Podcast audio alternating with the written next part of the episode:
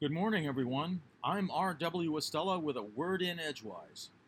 Today is the 3rd of August, the 216th day of this leap year of 2020, which has 150 days in store for us, leading to 2021. Toward the end of last week, the number of confirmed COVID 19 cases worldwide was nearing 17.4 million, an increase of over 1.9 million since the week before. The number of confirmed cases in the United States near the end of this past week has topped 4.5 million, an increase of a half million cases since the week before. In second place toward the end of last week was again Brazil, its confirmed cases nearing 2.7 million. India again was in third place with a cumulative total of nearly 1.7 million confirmed cases. Russia was again in fourth place, having approximately 840,000 confirmed cases, followed somewhat distantly by South Africa, continuing in fifth place with nearly 483,000 confirmed cases. Mexico swapped places with Peru and is now in sixth place with almost 417,000 confirmed cases. Peru is following closely in seventh place with 401,000 cases. The number of deaths from COVID 19 globally by this past Friday was nearing 674,000, up over 39,000 from the previous week, making last week's increase about 5,000 fewer than that from the week before.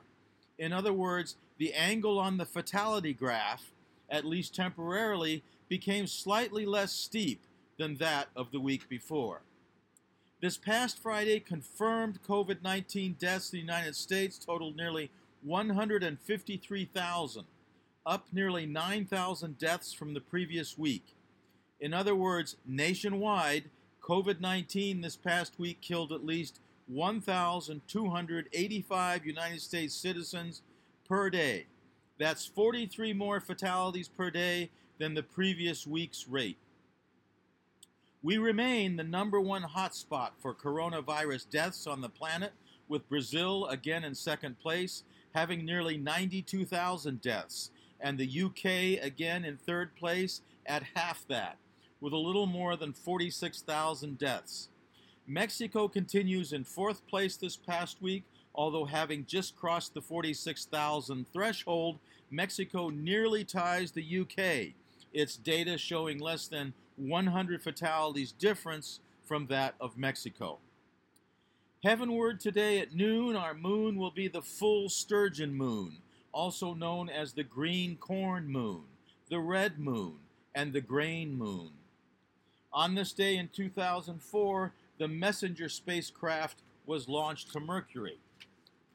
Today in 1981, 13,000 air traffic controllers walked off the job in hopes that the United States federal government would agree to the controller's demands for a pay raise. President Ronald Reagan warned the controllers they would be fired if they went on strike. Two days later, on August 5, 1981, Reagan filed, filed, fired 11,345 of the 13,000.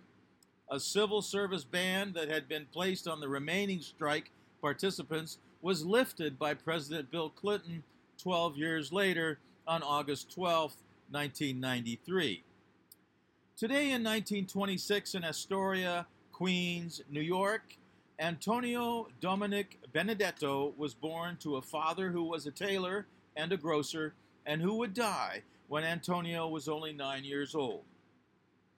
Antonio's mother worked as a seamstress to support her young son, but by the time he was 15, Antonio was working as a singing waiter, earning $15 per week plus tips. Finding the work enjoyable, he said, If I ever make it, I want to do this for the rest of my life. Antonio's uncle, the vaudevillian Dick Gordon, became Antonio's mentor, advising him how to get into show business. But World War II came along and postponed Antonio's plans. He served as an infantryman with the United States Army in Europe and then with the occupation forces after the war.